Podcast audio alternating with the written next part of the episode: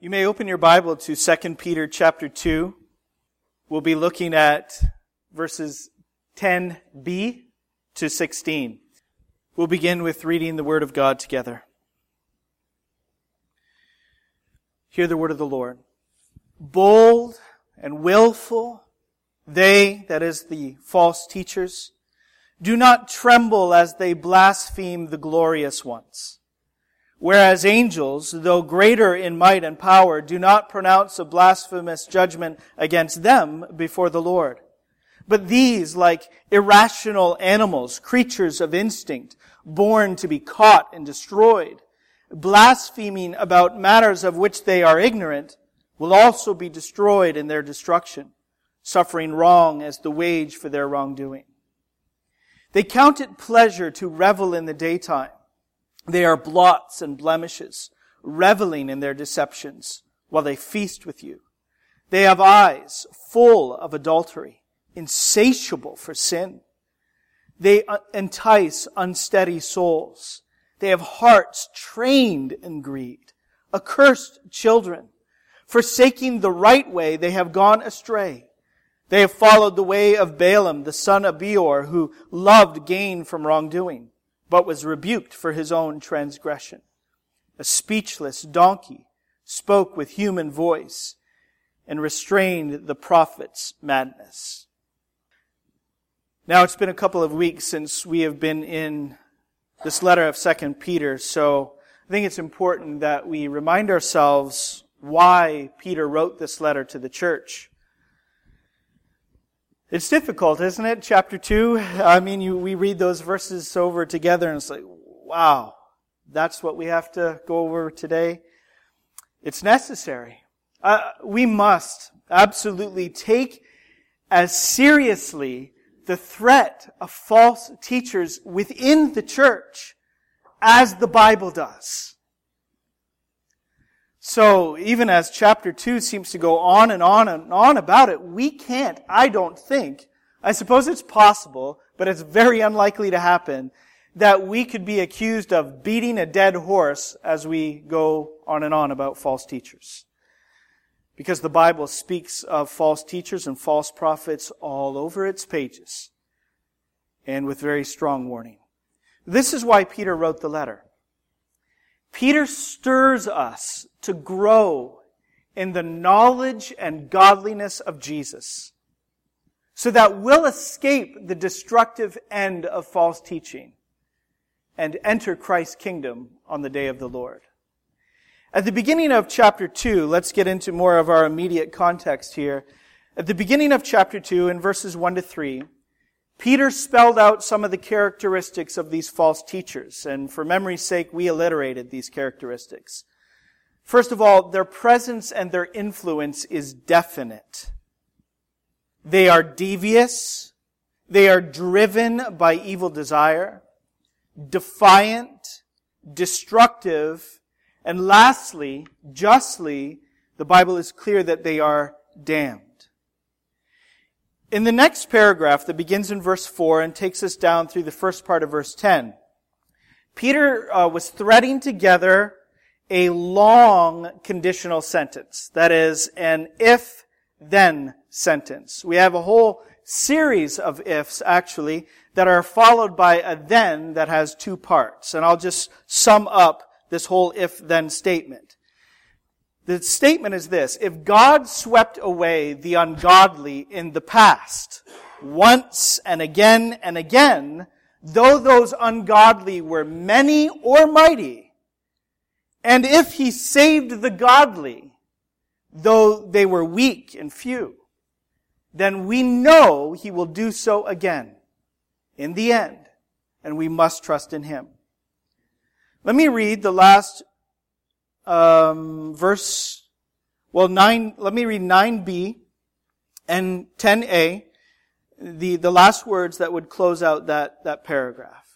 He says, the Lord knows how, now skip down to the second half of verse 9, the Lord knows how to keep the unrighteous under punishment until the day of judgment, and especially those who indulge in the lust of defiling passion and despise authority.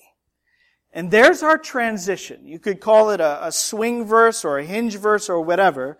But with that uh, specificity at the beginning of verse 10, Peter is closing out the thought of the one paragraph, and he is opening the thought of the next paragraph, which is what we already read and what we're going to study today. So what Peter is going to do in verses 10b to 16 is he is going to very thoroughly expose the godlessness of the false teachers in their lust for corruption and their rebellion against authority. And he's going to split our, our paragraph for today is basically going to split. Uh, it's going to be split into two. What Peter is going to do is expose one of these sins at a time, but he's going to reverse the order of 10a. So he's going to first of all expose the godlessness of the false teachers in their despising authority, and then he's going to expose the godlessness of how they indulge in lust. Okay? All the while, as he is doing this, Peter is urging us that we must know them for who they are. We must be on the alert and recognize the false teachers for who they are. You remember these words from Jesus. He said, Beware of false prophets who come to you in sheep's clothing, but inwardly are ravenous wolves. You will recognize them by their fruits. All right, let's go to the Lord in prayer and ask His help. Father, this is heavy stuff on this uh, beautiful sun shining day, we may be inclined to want more the, the lighter things and the more, more comforting and uh, joyful things of the gospel. And of course, Lord, we do rejoice over the gospel as we have sung through, as we're going to celebrate in the Lord's Supper. But often your word, because of the day in which we live, this present evil age, we must also focus on heavy things and, and critical threats, not only from the world, but also within the church itself. Oh God, I pray that we would take seriously the charge to be on the alert for false teachers. And I pray that we would protect our own souls, our, our homes and our families and our church, this church family against this very real threat.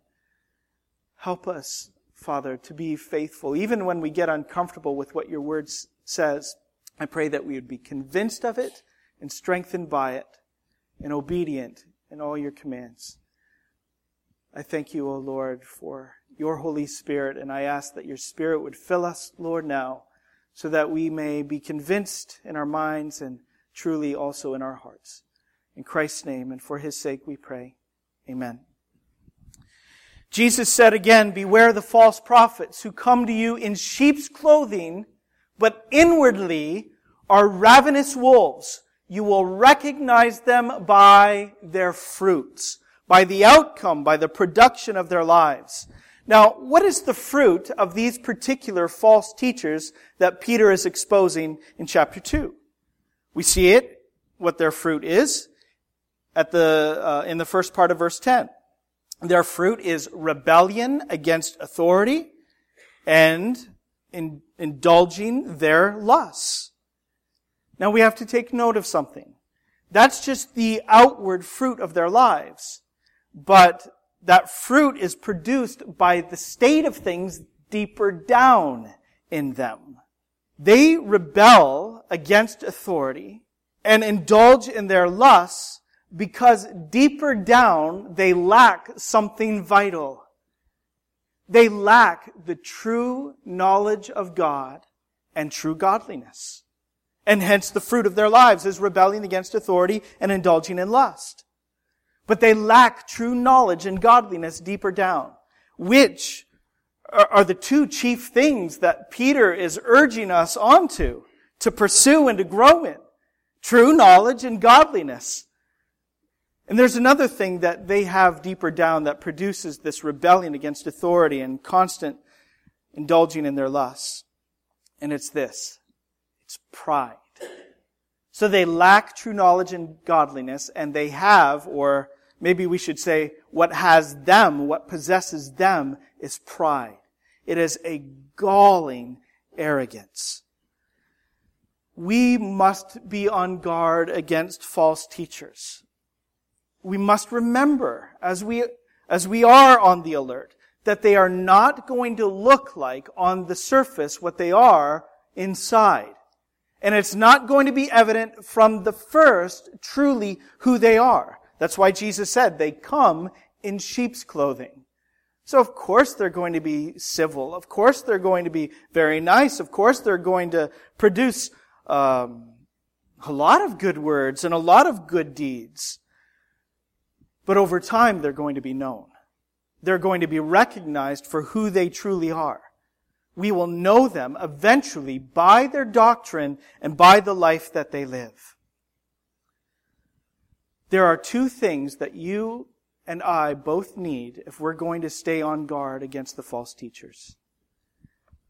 If we are going to protect our own souls, our families, our church, and this church family, we need what they don't have.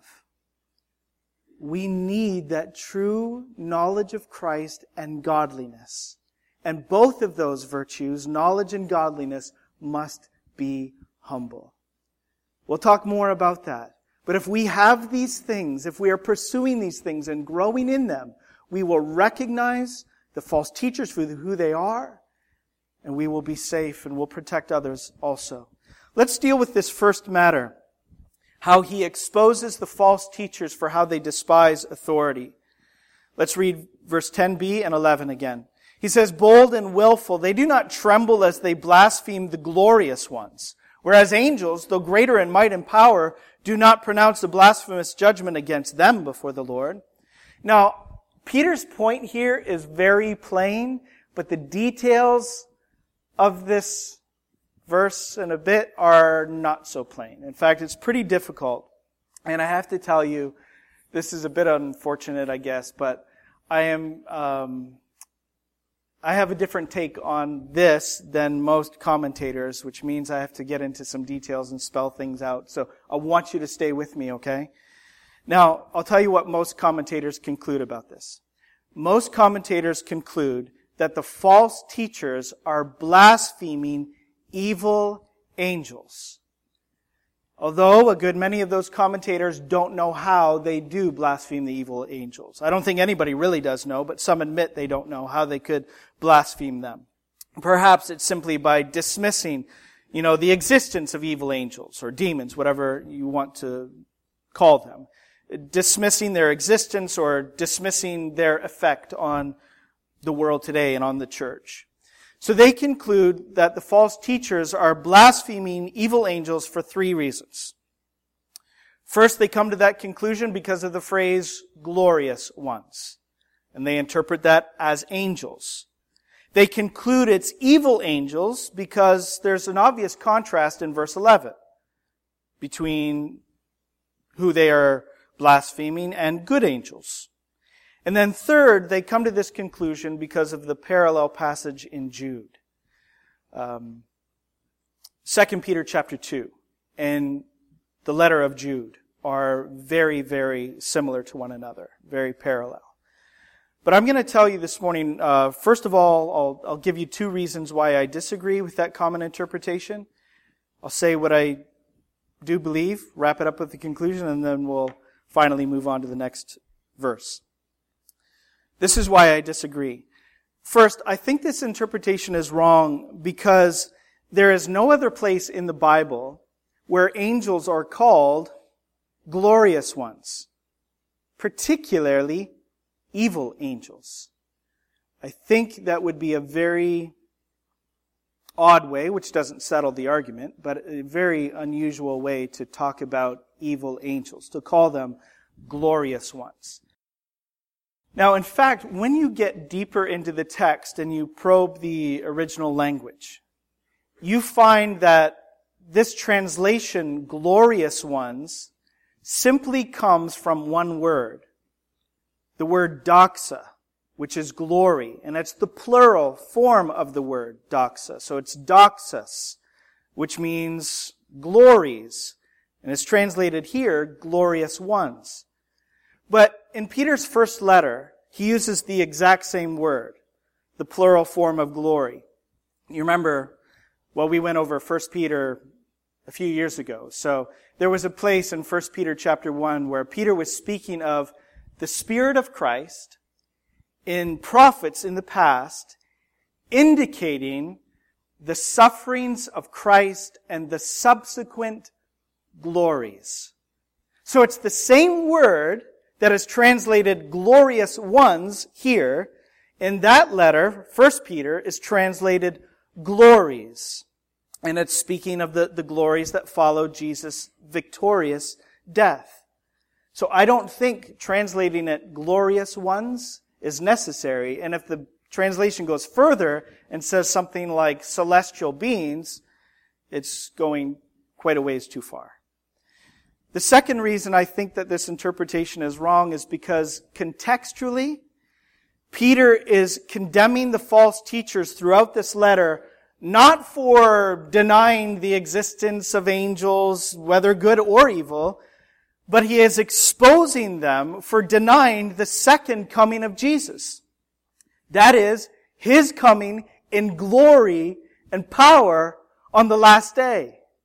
That's what they're denying. In fact, that's what even what they are scorning. They call it a cleverly devised myth. So here is my position on the details of this verse. First of all, I believe that the glories that the false teachers are blaspheming are the glories of God and Christ, especially pertaining to the second coming of Jesus on the last day. And then second, I think that the them in verse 11, whom the angels won't pronounce a blasphemous judgment against, I think that's the false teachers, not evil angels. And I am aware of what Jude says and how it says Michael the archangel refuses to pronounce a blasphemous judgment against the devil. But I don't think Peter is following Jude that closely, and I think he is saying something different. So here's the conclusion. So arrogant are these false teachers that they will blaspheme Christ himself. Whereas angels who are even greater in power than they are won't so much as pronounce a judgment against them, the false teachers. Instead, they leave that to God, who is the judge. Now, I could be wrong in this interpretation. I could be misinformed about something along the way. But the point, even if, so you can disagree with me. I'm, I'm cool with that if you disagree with my interpretation. But the point is very clear. His point is to condemn their rebellion against God. And for us to realize how appalling their arrogance against God is.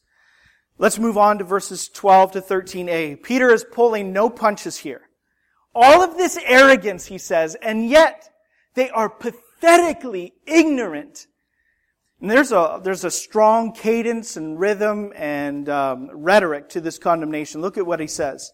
He says, but these like irrational animals, creatures of instinct, born to be caught and destroyed, blaspheming about matters of which they are ignorant, will also be destroyed in their destruction. Suffering wrong as the wage for their wrongdoing. Theirs is the height of arrogance, and yet they are on the bottom rung when it comes to ignorance. These are the false teachers. Listen to me. Particularly, this pertains, the kind of false teacher. There are many kinds. But the kind of false teacher that this especially pertains to are the pleasure mad purveyors of the prosperity gospel who promise Christians health and wealth, who treat God as just like another golden calf, just another domesticated idol, using him for his gifts. That's who this parallels. That's the indictment against them. These who treat God as just a, really a genie in a bottle. And Peter says they are like the most ignorant and destructive animals. It made me think of Gary's battle against uh, the wild hogs. And uh, apparently, if we can trust Wikipedia, I looked this up on Wikipedia. That was a long article on feral pigs. but I, I, looked it up, and apparently they're not native to, to North America. But the numbers in the last, since 1990, the numbers of these things have tripled. And they're just, they're an invasive species and do so much destruction. That's who Peter is comparing the false teachers to. Like wild hogs, invasive wild hogs doing so much damage to be destroyed. He says about them, they will suffer wrong for their wrongdoing. They are sowing the seed of their own destruction. They say that we can live for the pleasures of this age and we can have all the pleasures of this age, all the health and all the wealth in, in great abundance. Some of them will deny the judgment as the false teachers that Peter was exposing were denying the judgment. But as they deny the judgment, they are sowing the destruction of many and reaping their own, exactly as they've sown it. Now, this is really heavy stuff, I think, but I think it's helpful. I, I have for quite a while, um, in thinking about the false teachers, particularly the, the prosperity gospel false teachers, ha, have you ever wondered whether they are more deceived or deceiver? Have you ever wondered if they're just like lying through their teeth and they know it? Or whether they are also deceived. You know, they really believe what they teach. Peter says that ultimately it doesn't matter. When it, when it comes to the question, deceived? Are they deceived or are they deceiver? Peter says, yes. He says they're both.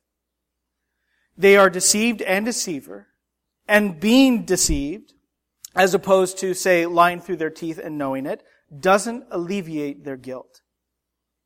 It doesn't lift their condemnation because he says they, they are ignorant, but they are deliberately ignorant. De- defying the authority of God and defying the authority of His Word. The faith delivered once for all. They defy the authority of it. Listen, you and I must have what they don't have. They don't have the true knowledge of Jesus. If we're going to recognize them for who we, they are, we must have that true knowledge of Jesus and it may, must be growing in us. Do you remember um, when Jesus, of course you remember how he condemned the, the hypocritical Pharisees of his day, the religious establishment. You remember he called them the blind guides. And we actually have a proverb for, from Matthew 7. We have this proverb today, borrowed from Matthew 7. What did Jesus say? They are the blind leading the, they're the blind leading the blind. Who do they mislead? Who stumbles because of them? Who is destroyed because of them? It's the blind. But who can't they lead? Who can't they lead? It's those who have what they don't have. Those who have sight. Those who know. They can't mislead them. The false teachers can't mislead those who truly know and are growing in that knowledge. Paul says that Christ gave to the church apostles and prophets, evangelists, and shepherd teachers to equip the body for ministry, to build up the body for this reason. Until we all attain to the unity of the faith and until we all attain to the unity of the knowledge of the Son of God to mature manhood, to the measure of the stature of the fullness of Christ, so that we may no longer be children, tossed to and fro by the waves, and carried about by every wind of doctrine, by human cunning, by craftiness and deceitful schemes. Sometimes I'll, well, we have probably all who are parents have, have said, if we've had enough time with children, we've said at one time or another, grow up. And that's the command, the exhortation of the Bible. It's grow up. We have to grow up. We must, as Peter said, make every effort, be all the more diligent to grow in the knowledge of Christ. In fact, it's growing in the knowledge of Jesus. That's Peter's opening prayer for this letter, and it's his closing command to the letter. At the beginning of the letter, he says, May grace and peace be multiplied to you in the knowledge of God and of Jesus our Lord. Growing in knowledge is his first prayer. His last command, the last verse is grow in the grace and knowledge of our Lord and Savior Jesus Christ for the protection of our own souls, for our homes and our families, for our church and the church family, for others who desperately need our help. And I, I have run across many, many who have been taken in by the prosperity gospel, who just don't have that grounding in the word. They need our help. So we must grow, not only for our sake, but for their sake also. Now let's move on to the second part of this. So Peter has exposed how the false teachers rebel against authority with galling arrogance, and he also now exposes how the false teachers indulge in the lust of defiling passion. And just as they have been arrogant in their ignorance, they are also arrogant in their lusts. Look at this, beginning in the last half of verse 13. He says, they count it pleasure to revel in the daytime. They are blots and blemishes, reveling in their deceptions while they feast with you. You know how usually the Bible portrays the activity of sin? It's what we choose to do in the dark, in the secret, so that people won't know us, so that we can keep all of those things hidden. Proverbs 7 is typical of this. King Solomon says that he is looking out onto the street and he sees this young man who lacks all sense going down the street to the house of the forbidden woman to commit adultery with her. And he says, he spells it, he really, he says it's in the twilight that he goes. In the evening, at the time of night and darkness. Because that's when you sin in these ways.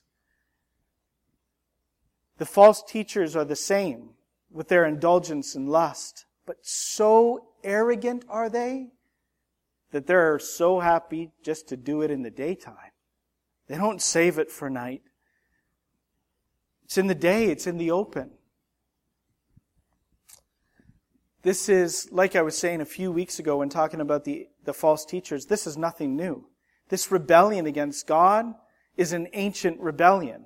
In Jeremiah chapter 6, the Lord said, see, speaking of the false prophets, he said, were they ashamed when they committed abomination? No. They were not at all ashamed. They did not know how to blush. I think we would be quick probably to think of our society, our culture, that has lost blushing. That people aren't embarrassed by sin anymore. All of this stuff is out in the open. Just uh, things that a decade ago would have been, well, let's just put it this way, not so quickly paraded, not so quickly promoted, are constantly, openly paraded and promoted. But listen, remember, Peter's not talking about the culture. He's talking about the church.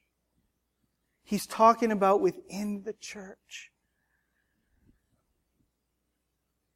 And I'm afraid that it's not just false teachers, but many within the church are losing the ability to be embarrassed at sin.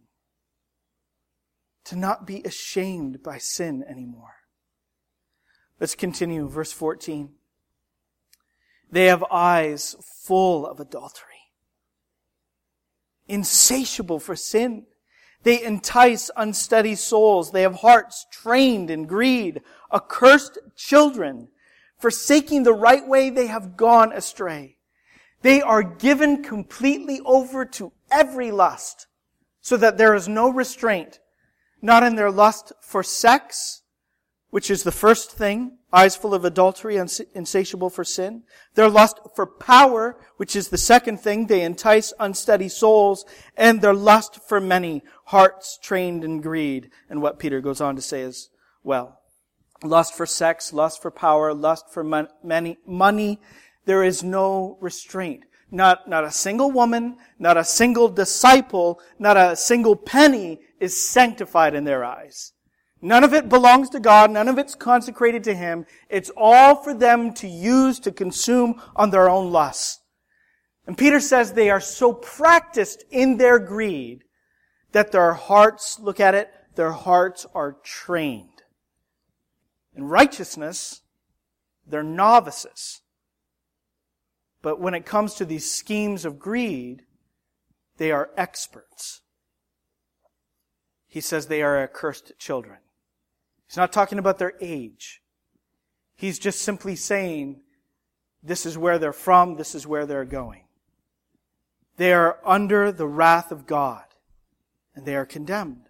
Fully committed to their own pleasure, their end is the pain of the fury of the wrath of God. They are justly condemned. They have chosen the broad road that leads to destruction.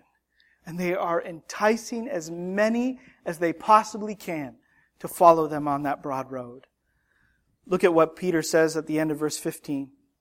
They have followed the way of Balaam, the son of Beor, who loved gain from wrongdoing. You remember that name, Balaam?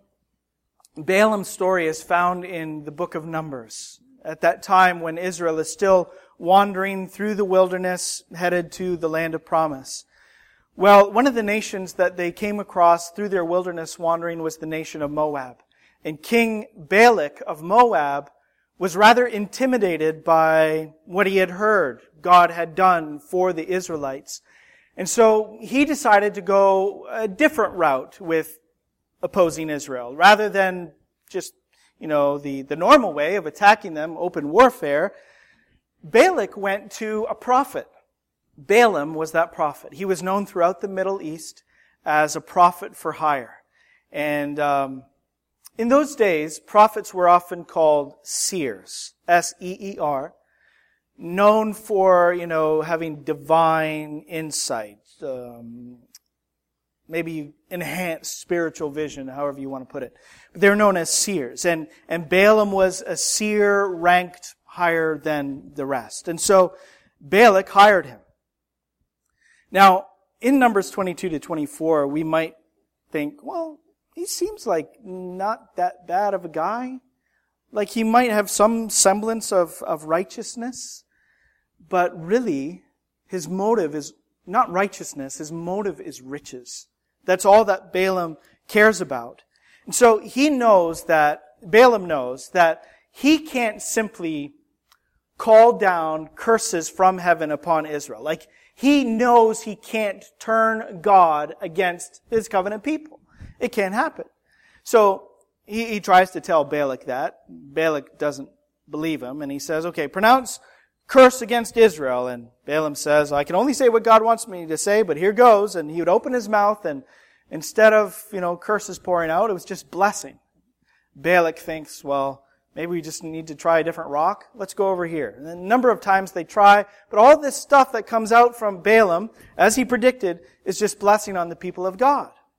But Balaam, realizing that he can't turn God against Israel, comes up with a different scheme.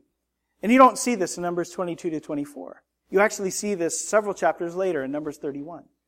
Instead of turning God against Israel, Balaam has the bright idea of turning Israel against God.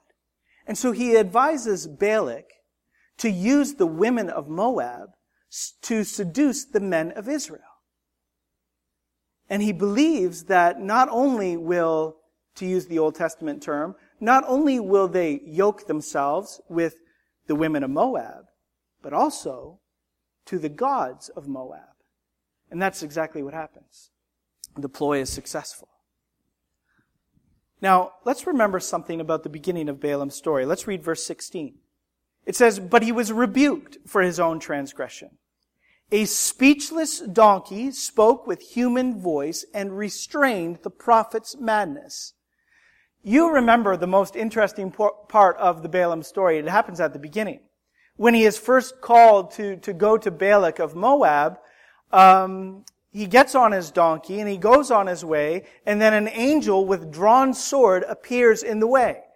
Balaam, the seer, doesn't see it. His donkey does. And so the donkey turns out of the way of Balaam. Well, Balaam hits his donkey, gets the donkey back on course. Again, the angel appears, the donkey sees it, the seer doesn't see it. The donkey turns aside, actually presses his foot into a, into a wall. Balaam's none too happy about that. He hits the donkey again. Third time, gets the donkey back on course. Again, the angel appears. Again, Balaam doesn't see it, but the donkey does. This time, the donkey doesn't bother turning aside. The donkey just sits right down. Again, third time, Balaam hits the donkey. And now it's when God gives to the donkey a human voice. And they converse back and forth. The donkey says, Why are you doing this to me? Balaam, annoyed, says, Because you don't do what I tell you to do. Donkey says, Have I ever done this to you before? Balaam says, No, come to think of it. What's amazing about this, when you think about it, is the donkey is warning him. And at last, it actually happens that Balaam gets his sight, the seer gets his sight, and he sees the angel. He knows that there will be divine retribution if he opposes God. And yet he still goes. He pronounces blessing, but then he comes up with that other ploy. Can't turn God against Israel. We can turn Israel against God. That's what happens. Knowing that there is retribution for rebellion against God, Balaam continued on his way. What is Peter's point? It's similar to what he said earlier about the false teachers, where he said they are as dumb and they are as destructive as the animals to be destroyed. Now he's saying they're not at the bottom rung of ignorance, it's even lower than that. He says to know that there is retribution for opposing God and yet to continue in the way of Balaam, to be motivated by gain from wrongdoing, you have to be dumber than a donkey. That's what he is saying. And this is the false teacher.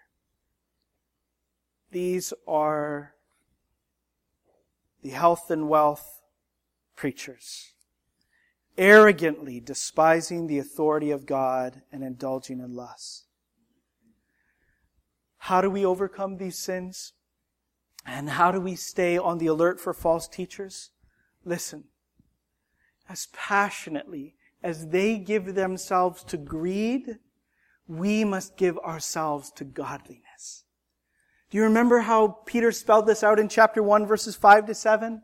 Where he said, add to your faith virtue, into virtue knowledge, into knowledge self-control. And he went through all of these godly characteristics. And he said in verse 8, if these qualities are yours, listen, if these qualities are yours and are increasing, they keep you from being ineffective or unfruitful in the knowledge of our Lord Jesus Christ. We must grow. We must know our God and know Him more. We must strive more and more for true godliness. You know, if all, if all the money you ever handled was counterfeit, like cheap counterfeit money, if that's all you ever handled, what would you think of the genuine dollar bill? You would think that's the fake. And that's what those who are enticed by false teachers conclude. That the true is actually the fraud. It's only by actually knowing thoroughly the truth that you're able to spot the fake. You will not be able to defend yourself or defend others. And that's so important. Let me just pause right here for a quick second. when we're thinking about application, what's, what's for me in this message? What can I receive? How can I apply this to my life? Don't forget helping other people. You are being equipped for ministry. Because there's plenty here not hearing a message today about false teachers, which is fine. But some don't ever hear messages about false teachers. To be on the alert, to be grounded in the Word of God, to contend for the faith delivered once for all. You are being equipped to help others.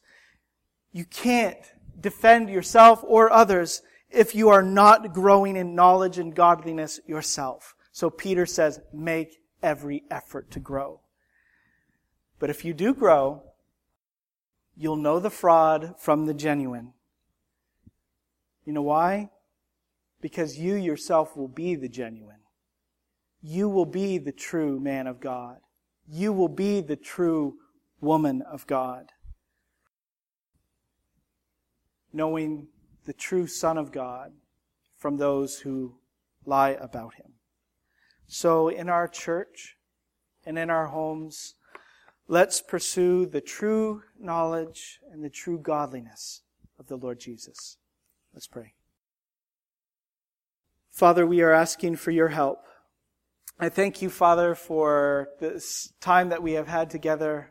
Um, I thank you for the attentiveness that you have helped us to have to your word today. I thank you, Lord, for the conviction that you are putting in our hearts today.